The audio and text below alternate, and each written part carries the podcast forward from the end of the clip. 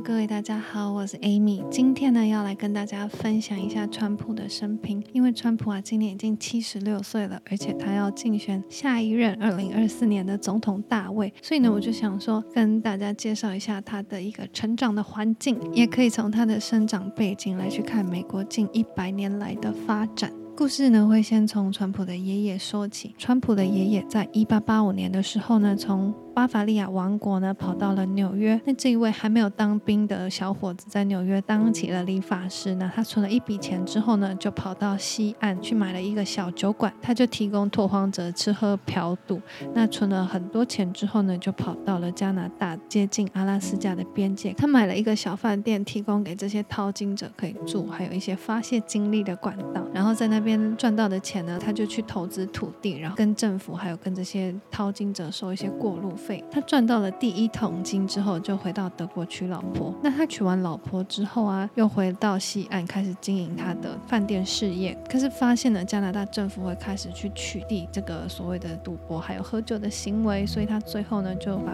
房地产卖一卖之后，就回到了西雅图。他回到西雅图之后呢，他老婆刚好怀上第一个女儿，因为老婆很想家的关系，所以呢他就想说，那不然把房地产卖一卖。然后就回到德国好了，所以他那时候来美国十九年后呢，他把他在西岸的土地全部都卖掉，然后带着八万块的现金呢，回到了巴伐利亚王国。那他刚回去的时候呢，其实政府蛮欢迎他的，因为他有蛮多钱的嘛。可是后来政府查到他这个小伙子竟然没有当兵，他没有当兵的话要被驱逐出境，所以呢，他就勒令弗雷德里克要离开巴伐利亚。那弗雷德里克他其实呢，就跟政府一直来回的沟通说。哦，小女儿刚出生啊，她不能够长途跋涉，可不可以再多一点时间？他还甚至写了一封信给当时的摄政王，表示说他愿意一辈子都替这个王国效忠，然后他也愿意把美国的国籍都放弃掉，可不可以继续留在国内？可是政府后来没有通融，所以呢，他就在一九零五年的时候，一家大小又搬回去了纽约。那他回纽约之后呢，又重新做起了理发师这个行业，然后晚上呢，他跑到饭店去当管理人员。那他这样身兼多职的情况下呢，慢慢开始是累积他的资本。可是呢，很可惜的，在一九一八年当年呢，西班牙大流感非常的盛行，那他不幸就得了这个大流感之后，就一觉就不醒，就过世了。他当年才四十九岁。那他留下了很多孩子，其中的第一个大儿子叫做弗列德，也就是川普的爸爸。他当时才十三岁，他只要一边打工一边念书。然后呢，他对于这个建筑业非常的有兴趣，他会自学怎么去盖房子。还有做木工啊，还有配电啊，这些知识他都非常的有兴趣。然后呢，他在那个年代，一九二零年代的时候呢，福特汽车呢，因为他们发明了所谓的生产的流水线，所以他们做车子的这个速度变快了，而且成本也降低。然后开始有很多平民老百姓开始买得起所谓的 T 型车，但是呢，那个时候普遍没有车库这个概念。那弗列德他就是脑筋动很快，他就去跟他的这些邻居说：“哎，我可以帮你建车库，要不要让我试试？”所以。他就这样子开始赚钱，所以他在二十岁的时候开始成立自己的一个小型的建筑商。那纽约其实有五个区，分别是曼哈顿。然后皇后，还有布朗克斯、跟布鲁克林、跟斯坦滕岛。那皇后区算是发展稍微晚一点点的一个区域。然后白人在后来移民的时候，都会跑到这个皇后区来去定居。所以呢，在一九二零年代到三零年代这十年间，本来四十六万人口翻倍，翻到一百一十万人口，而且百分之九十都是白人人口。在那个时候啊，房子是非常供不应求的。那弗列德他就开始去盖这个房子，而且他盖。的客群其实分得蛮清楚的，他会盖很快盖好的公寓，然后可以吸引大批人入住。他也会去买皇后区一些比较空的地，然后去盖那种独栋的、比较隐私、比较安静的那种房子。那他的客群就会给犹太人，还有比较有钱的天主教徒。那他事业越做越大。那在这同时，在一九三零年代啊，有一位苏格兰女士叫做玛丽安，她就搭着船，然后来到纽约去追寻她的美国梦。她就看到纽约自由女神像慢慢映入眼前，然后她看着纽约的高楼大厦，殊不知她接下来会遇到一个在纽约可以呼风唤雨的房地产大亨。在一九三六年呢，弗列德他就在聚会的时候遇到了玛丽安，那他们两个一拍即合，就马上结婚了。那弗列德在结完婚之后呢，事业就越做越旺，他把他的房地产的版版图呢就拓展到皇后区以外的行政区。随着战后的大量的军人回来，他就开始建起那种更大批的公寓，然后呢就出租给这些退伍的军人，而且是以当时六十块美金的这种价格租给大家。就在此，他在忙着打拼他的。事业版图的时候呢，他的第四个儿子川普也出生了。川普出生在一九四六年的六月十四号，他算是个 boomer，战后婴儿潮里面的小孩。随着小孩子越生越多啊，弗列德就在皇后区的高级住宅区买了一栋别墅。那那个社区其实就是住的邻居都是那种很有钱的职业，比如说医生啊、律师啊这些。可是跟弗列德比起来呢，还是有点。望尘莫及，因为弗列德在那个时候呢，家里已经有所谓的防盗监控系统，有对讲机可以在那边沟通，然后还有所谓的彩色的电视，还有出入都有司机，然后还有厨师可以帮忙煮饭料理，所以财力真的是非常的雄厚。那在那个时候啊，其实弗列德他是有一点点刻薄的。我看的传记里面有写说，他为了想要电视收讯更好，所以他跟邻居说：“我的天线可不可以放在你家屋顶？”那邻居说：“好啊，那你的讯号可不可以？”借我共用，然后呢，川普的爸爸就弗列德就说不行，所以呢，其实他爸爸这个个性啊，也有遗传给川普。川普小时候很喜欢仗势凌人。根据那个传记的作家去采访的时候，他说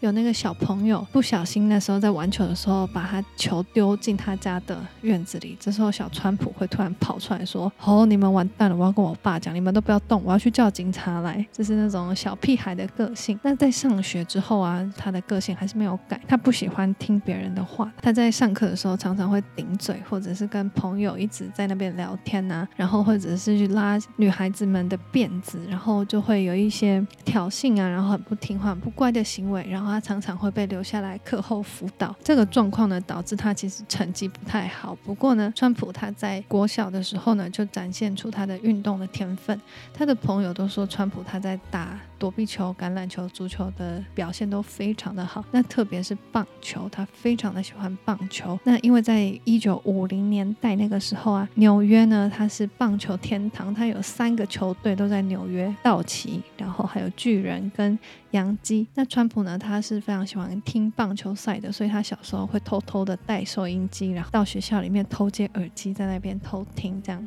他最喜欢的球员呢，是洋基队的捕手，叫做游击贝拉，跟当时道奇非常少见的一个黑人的捕手，叫做罗伊坎帕内拉。那川普呢，他自己也会打棒球嘛。根据他的同学说，他其实是很强力的一个右打者，然后他守备位置是捕手。然后呢，他同学都说他好胜心很强，所以呢，他非常投入在比赛里面，所以他的球衣永远是最脏的那一位。在他十二岁之前啊，他跟他的好朋友 Peter 都会跑到曼哈顿。去那边偷偷玩，尤其是在礼拜六的下午，他们踢完足球之后呢，他就会搭着地铁，跟他的好朋友一起到曼哈顿去看中央公园啊，然后去看那边的黑人灌篮。对他们来讲，曼哈顿就是那种。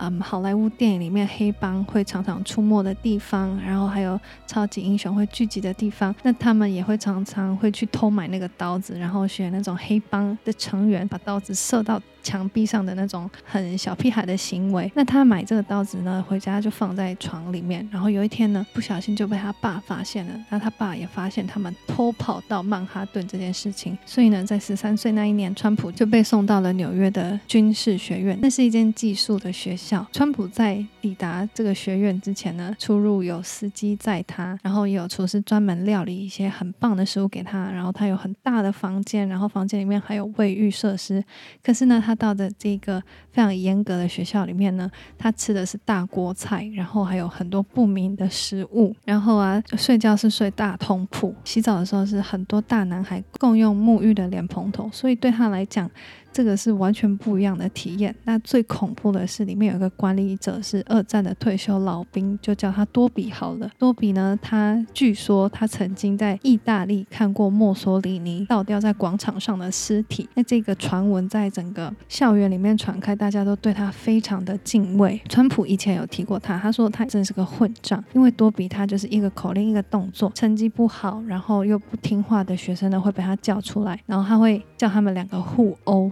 他也不管说这个小孩是有钱人家的小孩，或者是穷人家小孩，全部就是只要听他的口令就好。所以呢，在那边，川普收起他的那种很任性，然后有一点仗势凌人的这个脾气，然后开始适应了他的这个军事学院的生活。那其实，在军事学院都会有很严重的霸凌的问题，在那个学校也会有这个类似的状况，比如说高年级生会拿那个扫把去。殴打这种新生啊，或者是叫新生穿着那种军服，然后站在充满热气的沐浴间里面，在那边站着，然后直到他们昏过去为止。那川普其实没有传出过什么所谓霸凌其他同学或者是被霸凌的事情。可是呢，有一个同学接受采访的时候有提到说，他有一次因为川普是高年级生，然后川普叫他要折好被子，那他没有做，所以呢，川普有一次非常生气，就要把他丢到楼下去，所以他有一个这个口角。不过呢，或许是川普爸爸知道说川普好胜心很强，就这种高度竞争的环境下呢，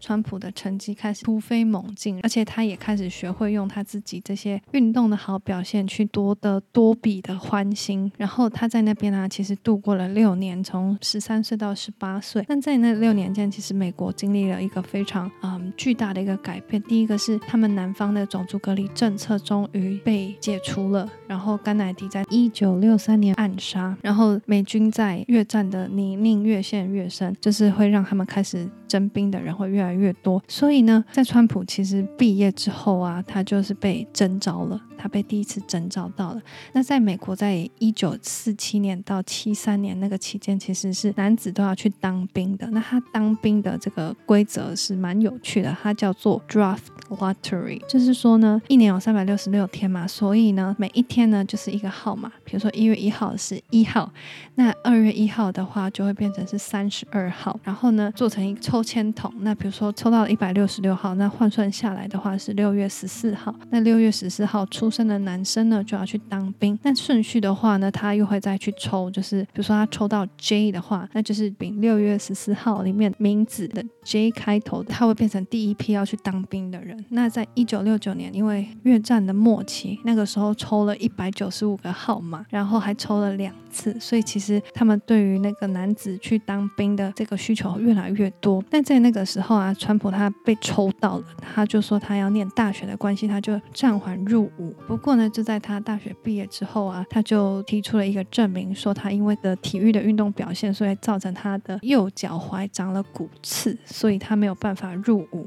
然后他最后就免疫了。其实他在当总统的时候啊，就这一件事情被一直大家拿出来批评，就说什么他是逃兵啊，跟他爷爷一样啊。那那个时候其实有钱人他们对于这种越战的逃兵方式有非常多种，像是克林顿的话，他也是做了类似的一个手法。他本来也被抽到了，可是他就一直说他他要念书的关系，所以呢后来就拖拖拖拖到一九七三年结束之后呢就没事了。那像拜登的话呢，他说他有气喘的关系没有办法入伍，可是他在他自己的自传里面就写，他是游泳健将，然后他也是在学校篮球打得非常的好，这样，所以在那个时候，有钱人其实基本上会想办法不去参加越战。从越战可以看得出来很多美国贫富差距的一些事情。